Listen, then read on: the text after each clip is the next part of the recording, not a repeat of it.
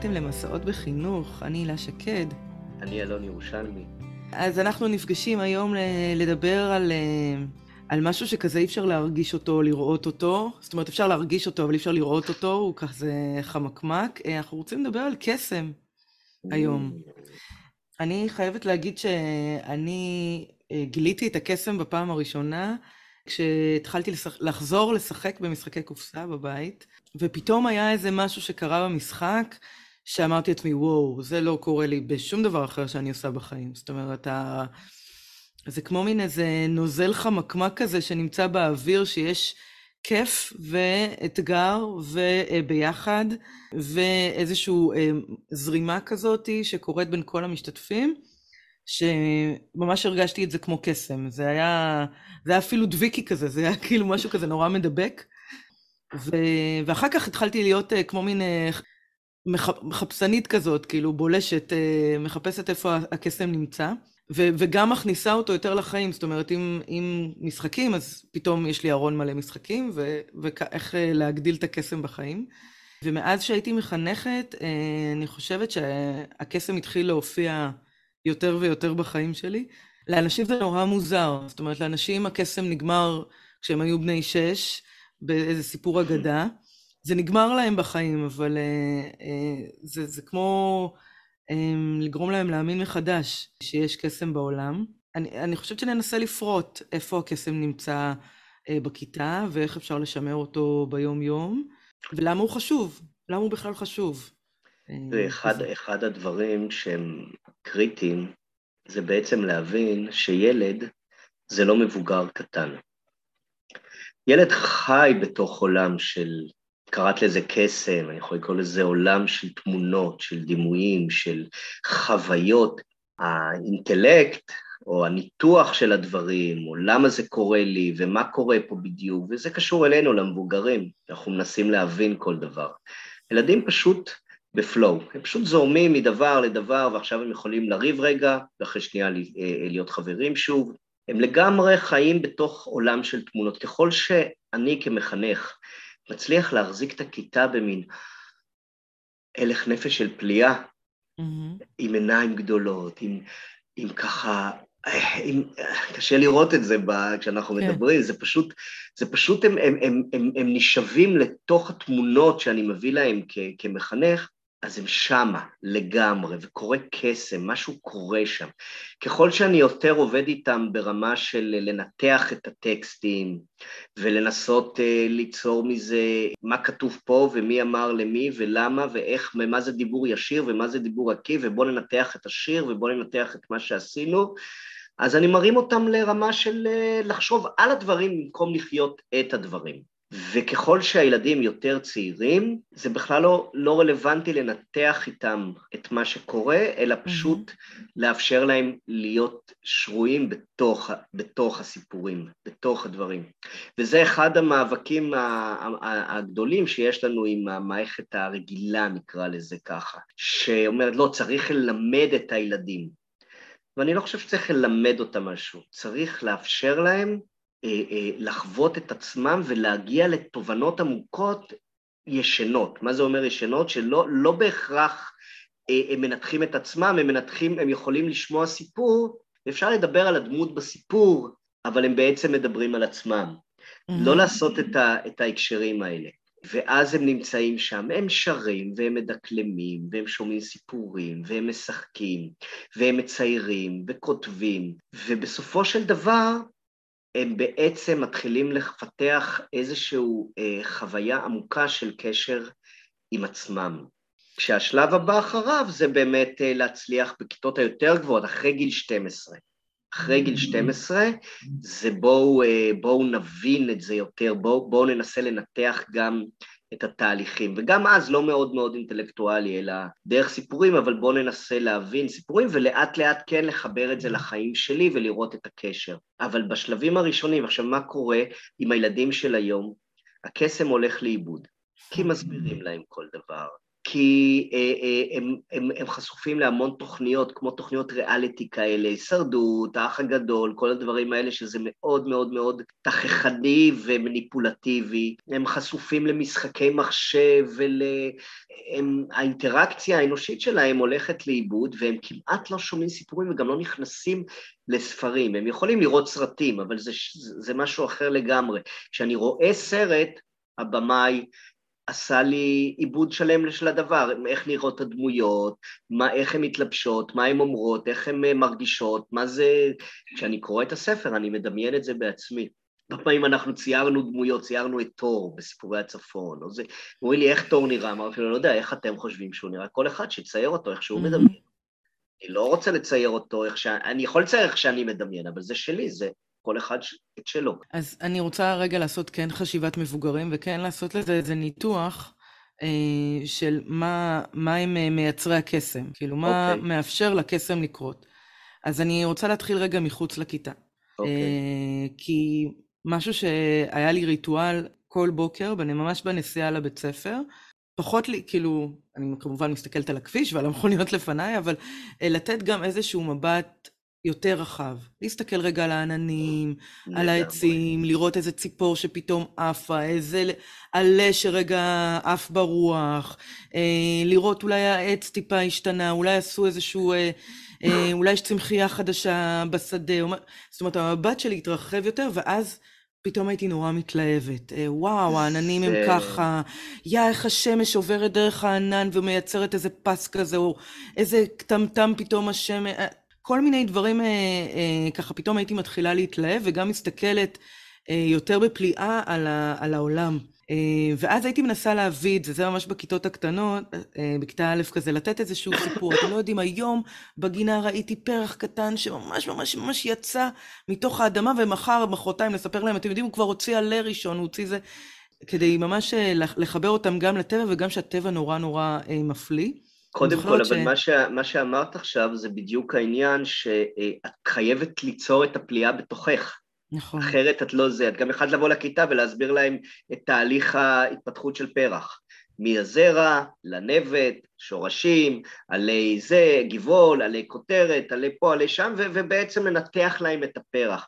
אבל הבאת להם תמונה של פרח, איזו חוויה הנפשית של הפרח, או של הטבע בכלל. ותחשבי שאת נוסעת באוטו ושומעת חדשות, או הולכת בטבע ועסוקה במחשבות על דברים שקרו לך בבית, או לא יודע איפה, ואת בכלל לא מתבוננת. האלף בית של מחנך זה קודם כל להתבונן בטבע ולראות את הצבעים, ולהריח את הריחות, ולהתפעל. וברגע שאתה מתפעל מזה, אתה יכול להביא את הקסם הזה. נכון.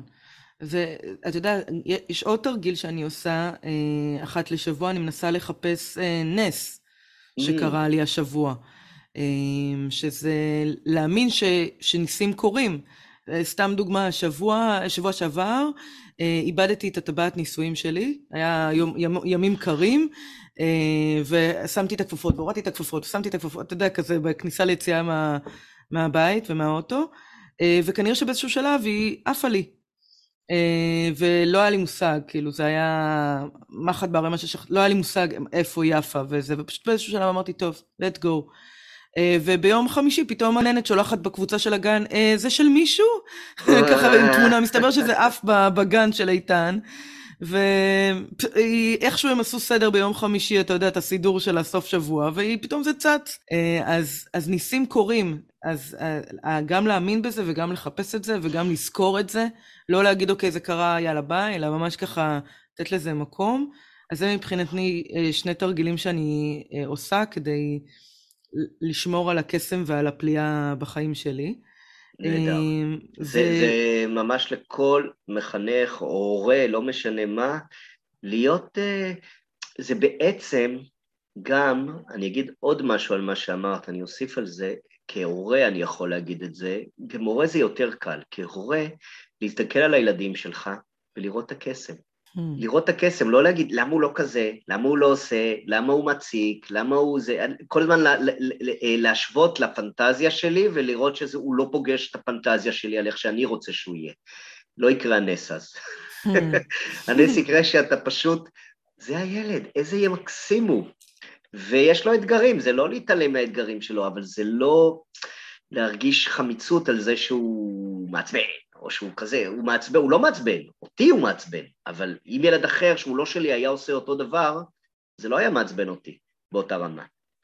כן? אז יש פה, יש פה משהו שאנחנו חייבים, הילדים חייבים להרגיש שאנחנו מקבלים אותם כמו שהם, ומפה עוזרים להם ומכוונים אותם, ולא כועסים עליהם על מה שהם, על מה שאנחנו רוצים שהם יהיו. וזה מה שקורה לנו גם בכיתה, דרך אגב.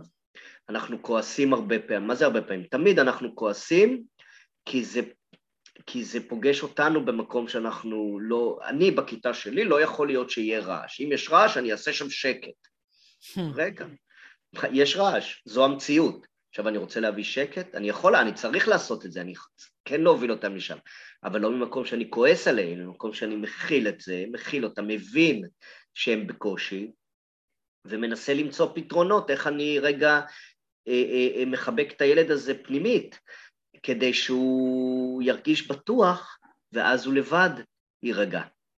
הרי ילדים רועשים מבחוץ, כי יש להם המון רעש בפנים, ואז זה מין מעגל כזה כקסמים, שאתה לא, יש לו רעש פנימי, ואז הוא עושה רעש בחוץ, ואז כועסים עליו, ועוד יותר רועש בפנים, ועוד יותר מתוסכל, ועוד יותר עושה רעש, וזה מתחיל להיות מקושי רגשי לקושי נפשי, בכיתות הגבוהות יותר. והמקום הוא לבוא ולהגיד, אוקיי, אני ממש רואה שקשה לך, ואני לא כועס עליך שקשה לך, אבל בוא נראה איך אנחנו עוזרים לך, כי כשאתה יושב ככה בכיתה ומאוד מאוד לדבר, אז זה מפריע לכל השאר, אז בוא, מה יכול לעזור לך, כשהם קצת יותר גדולים, כן, באלף זה אחרת, מדלת, אבל, והוא יודע, הילד הרבה פעמים יודע בעצמו, מה יכול לעזור לו, יש לי ילדה בכיתה, שיש לנו איזה סימן קבוע, היא עושה לי את הסימן, ואז אני מסמן לה עם הראש, והיא יוצאת, עכשיו היא לא צריכה את זה, היא יודעת שאני מרשה לצאת, כשצריך, אבל חשוב לה שאני אראה שעכשיו היא צריכה את זה, ואז זה הסימן שלנו, עכשיו היא באה ואימא שלה סיפרה, היא אומרת, אני היחידה בכיתה, עכשיו יש עוד 3 כאלה, אבל היא מבחינת היחידה בכיתה, וזה היופי, וזה מייצר את הקשר האישי, בתוך עבודה של כיתה, ילד חייב להרגיש שאתה רואה אותו, שאתה מבין מה עובר עליו, ואז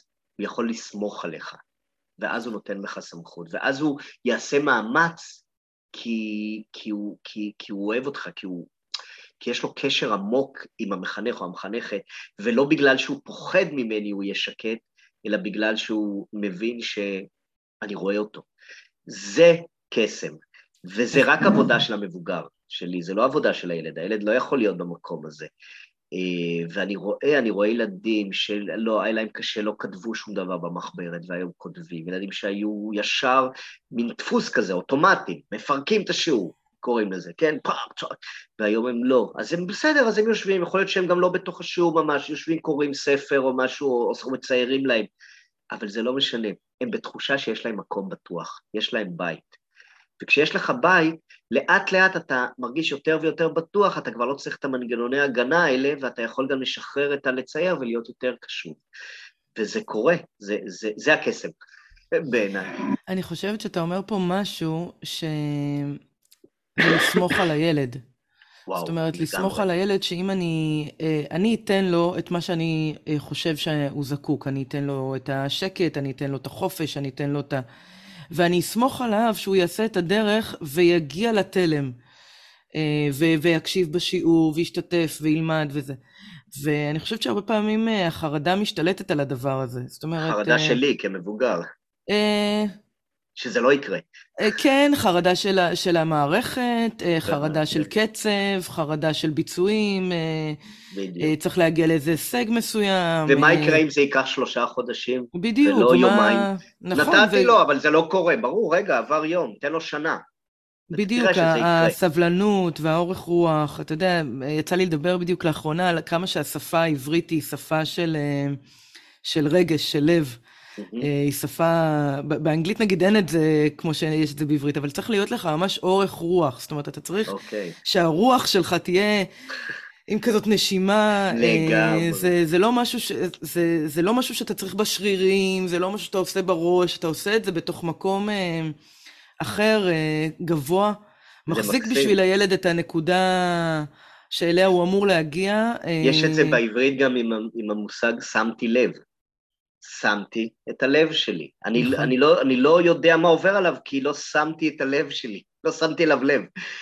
ברגע שאני כן שם את הלב, אז אני יודע, וזה מהלב, זה לא מהראש, זה לא חשבתי עליו, זה שמתי עליו לב. כן, זה עמוק. זה גם, אתה יודע, שאתה רוצה את התשומת לב שלו בכיתה, נגיד, אתה רוצה, זה מאותו מקום. אתה רוצה את הלב שלו. כן, אתה רוצה את הלב, וכדי להשיג את הלב, אתה לא יכול להשתמש במה שנקרא בתוריה ובהפחדות יש, ביומים, ברור, אתה יכול להשתמש, אבל זה לטווח קצר. יש את הסיפור של שלמה המלך, שהיה לו את חלום שלמה המפורסם, שאלוהים בא אליו בחלום, ושואל אותו מה אתה רוצה, ודיברתי עם הכיתה, הם היו בחטא, עשינו על זה שיחה, הוא יכל לבקש המון דברים, הוא נתן לו יד חופשית, תבקש מה אתה רוצה, בסופו של דבר הוא ביקש לב חכם לשפוט את העם. ואז שאלו אותם, מה זאת אומרת לב חכם? אני מבין שכל חכם, אבל לב חכם? וואו, הייתה שיחה מדהימה בכיתה, הם הבינו לגמרי את המשמעות של הלב הוא זה שחכם, הלב הוא זה שיודע באמת, המוח רק מפריע לנו, הוא מכניס את הספקות ואת החוסר ודאות ואת הפחדים שלי, ברגע שאני מתחיל לחשוב אני מתחיל להכניס את הספקות ואת החרדות שלי ואת האוטומטים שלי שהם לא מודעים לחלוטין, וברגע שאני משחרר את החשיבה ואני פשוט מסתכל ואני אומר הילד הזה עכשיו צעק, הפריע, עצבן, לא אותי, מה שהוא עשה זה פשוט, הוא אמר לי בדרך שהוא יודע להגיד, קשה לי, רע לי, אני לא מוצא את עצמי, אני לא מרגיש בבית, תעזור לי. ועכשיו הוא מחפש לראות אם אני אעזור לו, או שאני אכסח אותו, ואז זה משהו רגיל, הוא אומר, אוקיי, עוד אחד, אין לי על מי לסמוך, אין עולם המבוגרים, אני לא יכול להיות בבית. עכשיו, זה לא שאתה כל הזמן רק נופת צופים, ואני צריך לשים גבול, אבל גם, מה זה לפעמים? צריך לשים גבול. אבל הגבול, ברגע שהוא לא כועס, הוא נלקח. ברגע שהוא כועס, הוא נלקח מתוך פחד. והרבה פעמים זה לוקח המון שנים להגיע בעבודה פנימית למקום הזה של איך אני שם גבול, שהוא בריא וברור, והוא פוגש את הילד, והוא לא רק, ובעצם נורא קל לנו כמבוגרים, לעשות את זה. להוריד אותו לקרקע, מה שנקרא, להשפיט אותו, ליישר אותו, קוראים לזה הרבה פעמים מורים. אני לא רוצה ליישר את הילד, אני רוצה לגרום לו להבין. עכשיו, זה בסדר, זה לא יקרה ביום אחד. זה יקרה בתהליך ארוך. גם כשאני מיישר אותו כל הזמן, זה לא קורה אף פעם. אני רואה את הילדים האלה שמנסים ליישר אותם בכיתה ג', אחר כך בד' וב-A וב-W, ואחר כך ב-Y, י'-א', זה מגיע למקומות מאוד מאוד קשים, כי ניסינו ליישר אותם. אנחנו צריכים לאפשר להם להרגיש בבית. שני דברים שונים. בבית זה בתוך עצמם, זה בבית, ובתוך הכיתה, כן. וזה תהליך של זמן. וזה תהליך של זמן, והמון המון עבודה פנימית שלנו, כמחנכים, כזה, ועכשיו, זה סודות כאלה, זה סודות כאלה שאתה באמת לא מתרגש, שזה קורה, אתה עובד עם זה, אתה מנסה, זה בדרך אחת, ואם היא לא עובדת, אז בדרך אחרת, אבל בסופו של דבר, צריך להאמין בעצמך ולהאמין בילד, כמו שאמר, זה אני חושב הסוד, לסמוך על האישות הגבוהה שלו, שזה עובד, ולתוך חיי הלילה שלו זה יעבוד. עכשיו, אני רואה ילדים, שאני מרגיש שזה, זה כאילו לא קורה, ועוד פעם אני מנסה בטוב, וזה לא קורה, ועוד פעם וזה לא קורה, ועוד פעם וזה לא קורה, ואחרי זה אני כאילו, קצת אולי אפילו משחרר את זה, ורגע, פתאום זה כמו כסף, הנה כסף, כמו כסף, זה קורה, מה קרה שם? לא עשיתי כלום, עשיתי המון, שמתי להרבה לב שם. וגם לשחרר לפעמים, זאת אומרת, עכשיו... הוא במצב, זה המצב. יש לי תמונה כאילו מציקה, אבל נגיד אפילו חדשקו, נגיד, אם אתה כל הזמן מתעסק בו, אז הוא יישאר, אם אתה רוצה שהוא ייעלם, אתה צריך לעזוב אותו. נכון. סורי רגע לדוגמה. או שמכירה את אלה, שיש להם חדשקו, הם הולכים עם היד, מכסה את החדשקו, ואז כולם שמים לב. נכון. כי אם אתה לא שם, ואתה אומר, אני לא מתייחס אליו, אז זה עובר. נכון. וזה אותו דבר, אני רגע, אז הוא במצב, אז אני לא שם את כל הפוקוס, כל הזרקור על הילד הזה, וכל הכיתה רואה שכל הזרקור שלי עליו, ואז גם הכיתה מתחילה להגיב אליו. אם אני כמחנך, הם מרגישים את זה, מאוד. יש לי אנטיפתיה או איזשהו קושי עם ילד מסוים ואני נכנס בו, גם הכיתה מתחילה להיכנס בו הרבה. כן, נכון, זה סכנה. זה מין משהו כזה, זה מין מעגל, בטח בכיתות הנמוכות שהם מאוד מחוברים אליך.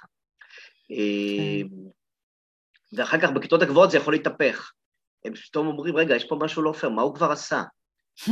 מה הוא כבר עשה? אתה כבר כל כך מתוכנת, הוא רק מזיז את הראש, אתה אומר לו צא מהכיתה, הם מתחילים לקוס עליך, אתה לא אובייקטיבי, הם רואים את זה. הם רואים את זה והם מגיבים לזה, ובעצם מה שהם גם מגיבים, נורא יפה, הם רואים שכשאתה הולך עם ילד שקשה לו ומאפשר לו דברים שאתה לא מאפשר לאחרים, הם מקבלים את זה. זהו.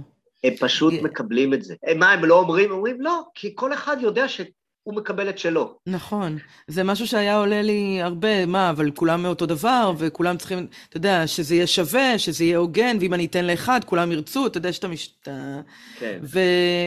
וזה ממש, ברגע שאתה יודע שאתה לא מאוים, זאת אומרת, אם אני אתן עכשיו לילד הזה ככה וככה, אז לא כולם יקפצו, זה לא מאיים עליי כמחנך, אני ידע להתמודד עם הילד הזה שישאל למה אני, למה אני לא, או גם למה הוא כן ואני לא. למה אני לא, אני ידע להתמודד איתו, אגב, זה תמיד אותו ילד ששואל.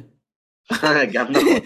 כאילו יש, זה בדרך כלל 25 ילדים לא שואלים, ויש ילד אחד שכל הזמן נשאל למה אני לא ומתי אני. גם ילד כזה אפשר לקרוא לו לא ליד כולם, בכלל, לא לדבר עם ילדים ליד כולם. כל היום מציע להגיד, זה נורא מפריע לך, אתה שם לב, אתה יודע, ואז אם אתה צריך מדי פעם גם רגע של לא לעשות, אז תגיד לי, בוא נעשה סימן, ותיקח את הרגע הזה. וואו, פתרת את הבעיה. זהו.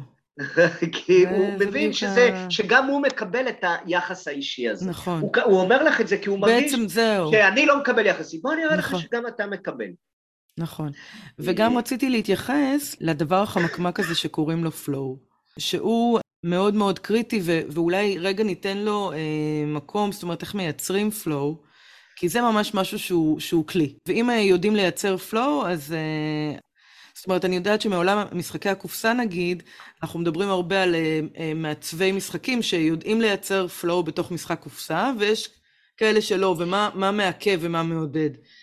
כי עולם המשחקי קופסה, אתה יודע, הוא גם נמצא במשחקי מחשב, הוא עולם מאוד מנותח, זאת אומרת, יודעים בדיוק מה כל האלמנטים שמייצרים הנאה, ומה הם האלמנטים שמייצרים תחרותיות, ומה האלמנטים שמייצרים מנהיגות, זאת אומרת, התיאוריות הן רבות, בנושא הזה, אבל הפלואו הוא יותר חמקמק.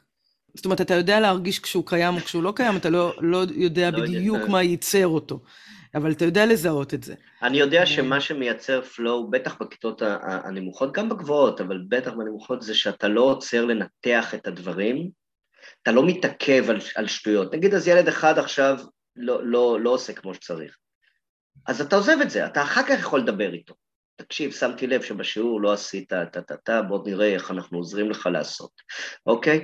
אתה לא זה ראית, יש לי ילדה יושבת עם ציירת בצד, אני יכול לעצור כל שנייה את השיעור, להגיד, את לא עושה את זה, אני לא מרשה לך לעשות את זה, אני זה, אבל אני הורס את הפלואו, כי אני מתעסק איתה, אני עובד עם החלק הבריא של הכיתה, ועם זה, אם יש ילדים שיותר קשה להם, והם לא מצליחים להיות בתוך הזה, אז איתם אני אעבוד אחר כך בנפרד, ויעזור להם להיכנס, אבל לא יעצור את הפלואו, אני גם לא אנתח היה פעם במעגל שראיתי של מורה, היא התחילה דקלום, היה איזה דקלום, אני כבר לא זוכר מה היה הדקלום, על עלה מוריק, ואז היא עצרה רגע ושאלה את הכיתה, מה זה מוריק? באותו רגע, כיתה א', באותו רגע התפרק לה מעגל בוקר. מה עכשיו הקטע, מה זה מוריק? את רוצה אחר כך, את יכולה להיכנס להם לכיתה, לשבת, אתם יודעים, בדקלום היה מוריק, מישהו יודע מה זה, אבל לא בתוך העשייה, לעצור אותה, הרבה פעמים יש ילדים שהם נורא, אנחנו קוראים לזה ילדי ראש, הם נורא חושבים, ואז הוא חושב הילד, רגע, יש משחק, יתנו לי להיכנס או לא יתנו לי להיכנס? אני אשאל, אפשר בבקשה לשחק איתכם? ב-99% במקרים התשובה שהוא יקבל היא לא. כי הם מזהים, לא בגלל שהם לא אוהבים את הילד, כי הם מזהים שהוא לא בזרימה. המשחק הוא משחק, פשוט כנס ושחק. עם מי אני בקבוצה, כנס ושחק, לא, אני יכול, אתם מרשים לי, מה זה אתם מרשים לי? את מי בדיוק אתה שואל אם הם מרשים? את יוסי, את דני, את משה, מה זה אתם מרשים לי? לא מדבר על שני ילדים שמדברים ואתם אפשר להכנס לכם לשיחה, זה לא זה, אלא יש תופסת, אפשר לשחק, בוא תיכנס פשוט. יש ילדים שיודעים לעשות את זה יופי, ויש ילדים שמתחילים להניע את המוח שלהם, כן ייתנו, לא ייתנו, כן ירשו לי, לא ירשו לי, כן ירשו לי, לא ירשו לי, נגמר. אותו דבר בכיתה, אם אני פשוט בתוך סיפור, או בתוך פעילות, שרים עכשיו, מדקלמים, גם הפלואו נורא קשור לעוגנים, כאילו הם יודעים בדיוק מה קורה. עכשיו יש את הבוקר, פותחים, שואלים כמה ילדים, כמה תרגילי חשבון, אחר כך עומדים, עושים ברכת בוקר, עושים איזשהו כמה דקלומים, עושים שיר, יוצאים החוצה, קופצים בחבל, ראיתם, יודעים, אצלי, קופצים, כל אחד קופץ לבד, קפיצה אחת, אחר כך הם באים ישר בזוגות, הם כבר מסתדרים לבד, בזוגות קופצים שתי קפיצות, הם באים בשלשות, קופצים שלוש קפיצות, אחר כך הם קופצים ואז חזרה, הלוך חזור, ואז הם בזוגות עושים את זה הלוך חזור, אחר כך עושים סיקטתי, יש איזשהו משהו שהוא זורם, זה לא צריך כל פעם לעצור ולהסביר להם מה עכשיו, זה פשוט אני עושה כל יום את אותו דבר, ואז זה גם זורם, ברגע שאני כל פעם משנה, אז זה לא יכול להיות זרימה, כי הם מחכים, מה קורה עכשיו? עכשיו, אז המסגרת היא אותה מסגרת, התוכן הלימודי עצמו משתנה לפי הנושא, לפי מה שאני מביא, אבל גם שם יש הרבה דברים שחוזרים, אם עכשיו כותבים שיר, אז כבר למדנו כותבים שיר, לא צריך עוד פעם לעצור בזה, מי שמתקשה אני אעזור לו, עכשיו עושים עבודת כתיבה, עכשיו עושים ציור, אז כבר יש את הזרימה הקבועה של השיעור, שברגע שאתה מחזיק אותה, מאוד מאוד ברור כמחנך, אז נוצר שקט, זה אותו דבר גם בבית, ילד יודע, הוא בא מבית ספר, אז הוא עושה ככה, אז יש זה, הוא נח, הוא אוכל, שיעורי בית אם יש, אוקיי, אחר כך משחקים קצת, אחר כך נפגש עם חבר, בעצם משהו נורא נורא נעים וזורם, כל יום צריך להמציא את היום מחדש, זה סיוט, זה לעולם לא יהיה שם זרימה, ולעולם לא יהיה זה, וגם לדעת לשחרר, זה גם כן חלק מהפלואו, לדעת לשחרר, אוקיי, הם עכשיו במין, לא יודע מה, תוססים, ועכשיו צריך להיות, לא יודע מה, ברכת בוקר שהיא חייבת להיות נורא נורא שקטה, אז לא. אז הזרימה היא שבברכת בוקר היום יהיה קצת רעש. זהו, וזה בסדר.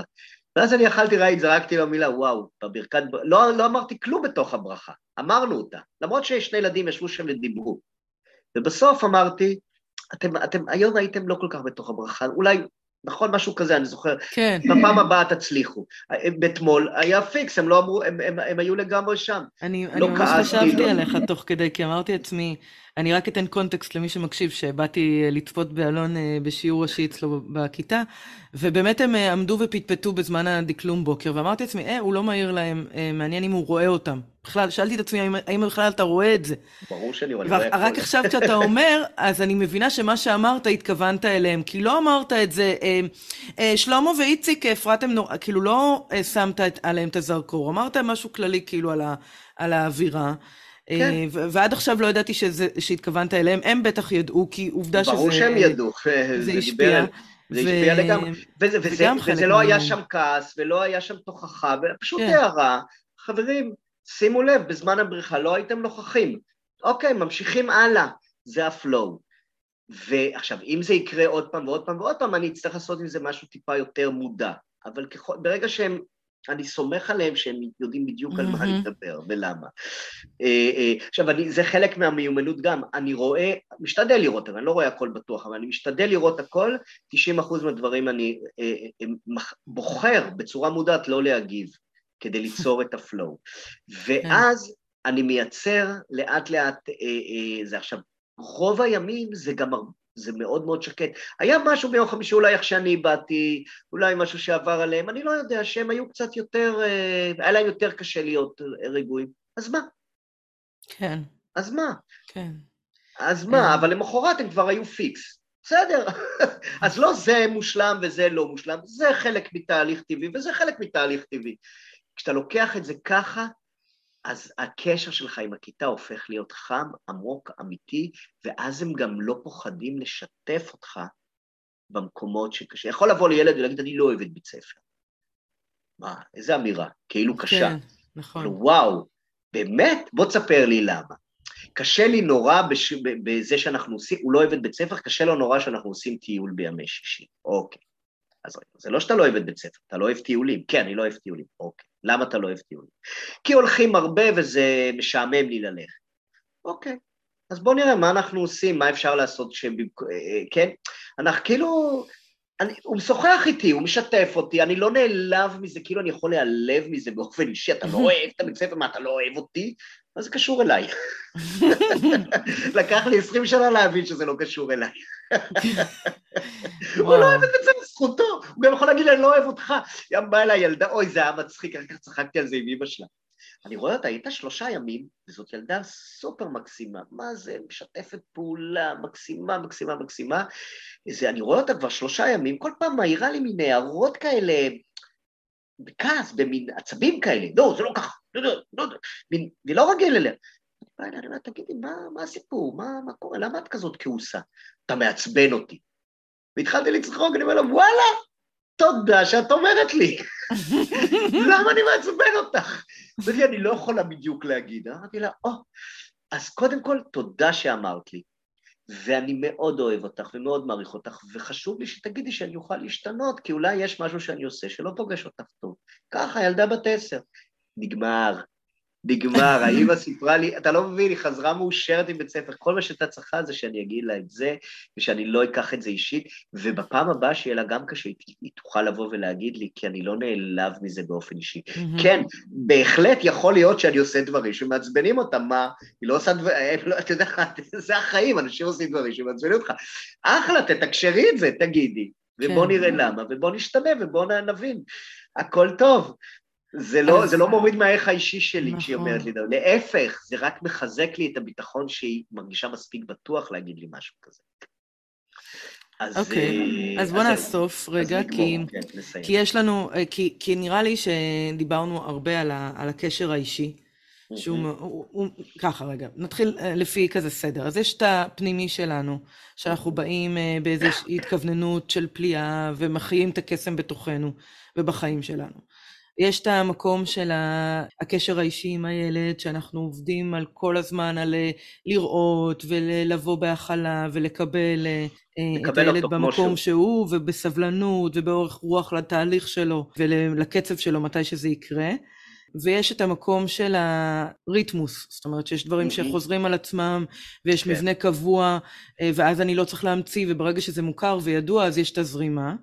ואני רציתי להוסיף שגם יש כלים, ממש, זאת אומרת נגיד גם שירה, זה משהו שמייצר פלואו, משחק, כן בדיוק, משחק וסיפור שהם מוכרים, שהם פשוטים, שכולם יודעים אותם ובקלות הם נכנסים לתוך המשחק או לתוך הסיפור, אומנות, כל דבר שקשור לציור או משהו כזה שהם יכולים לשחרר מתוכה מייצר גם פלואו, וגם באמת הסיפור הוא ממקום של סטורי טלינג, זאת אומרת, ממקום שאני מביאה סיפור, אז אני כבר רואה אותו בראש שלי. אני חי, ראית, אני לא מקריא את הסיפורים, כן, אני מספר אותם, שזה עולם אחר. וגם אם אני מקריאה, אני יכולה להקריא אותו נכון. ממקום של להביא אותו. אלא לא, אני מקריאה, אני בתוך הספר, אלא אני אעשה אולי קולות, או אני אדבר חלש, או אני אדבר חזק, זאת אומרת, אני אביא אותו בצורה שהיא מאוד נוכחת. מייצרת חיים, כן. כן. ואחד הדברים האחרון אולי הכי חשוב זה להיות עם מספיק ביטחון פנימי, לא לפחד שהדברים יתפרקו לי. זה אחד הדברים שהכי מפחידים הורים, אם אני אהיה ככה, אז אני לא אוכל להשתלט, זה יתחיל להיות כאוס. להפך, הם כל כך סנסיטיביים, הם רואים שאתה עומד שם עם מרכז, עם שקט פנימי, הם משתפים, זה ברגע שאתה מתחיל להיכנס לסטרס, ומתחיל בכוח לעשות שקט, ובכוח לייצר משמעת, זה לא פוגש את הילדים הקטנים, ואז הם בתוך פחד יהיו, ובילדים הגדולים הם יתחילו לזלזל בך, ויגידו, מזה אנחנו צריכים לקחת, מהבן אדם הזה שלא יודע לשלוט בעצמו, אז הוא אומר לנו, תהיו שקטים ותראו, הוא כל כך סוער בתוך עצמו, אנחנו לא יכולים לסמוך עליו.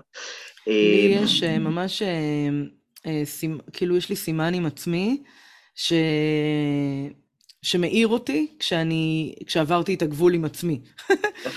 זה משפט שאני יודעת שכשאני אומרת אותו, מה שנקרא שהוא בורח לי, כשהוא יוצא לי מהפה, אז זה מבחינתי ממש עזרה, או לפחות אם הוא עולה לי בראש, זה... אני לא מוכנה שתדבר אליי בצעקות, זה משפט שאני אומרת, ואני תמיד אומרת אותו בצעקה. לא, לילד נגיד. אוקיי. ואני תמיד אומרת אותו בצעקה, שזה מין פרדוקס כזה, שכאילו, אני... הבנת מה אני מתכוונת? כן, כן, כן. אני בוא לא צועקים בבקשה. בדיוק, כן, זה, בדיוק. זה מבחינתי, כשהמשפט הזה עולה לי מבפנים, מבחינתי זה סימן שעברתי איזשהו גבול, כאילו, אני דורשת משהו ולא מקיימת אותו. תעשי לעצמך סימן של תנשום, תנשום, הכל תנשמי, הכל בסדר, לא נלחץ. אני חושבת שזה חשוב, לדעת את עצמך. מאוד, אדם דע את עצמך, זה א' ב' של, כי אנחנו, כמו שאמרנו כבר, אנחנו לא מחנכים אותם, אנחנו מחנכים את עצמנו, וכשאנחנו מצליחים לחנך את עצמנו, הם מתחנכים, וכשאנחנו רק בחיצוני, פה לא יהיו כעסים, אני לא מרשה לך להרביץ, מה זה אני לא מרשה לך להרביץ? זה אלים. אני בעצם אומר לך, אתה יכול להיות אלים, כי גם אני אלימה. זה בסדר. טוב, אבל אני חושב שאנחנו נסיים להיום. כן. היה נחמד ומקסים כמו תמיד. עד הפעם הבאה. תודה לכל מי שהקשיב. אם יש לכם שאלות או דברים שאתם רוצים שנדבר עליהם, אז אתם יכולים ממש להגיד לנו ולפנות אלינו. תודה. תודה, הילה. להתראות. ביי.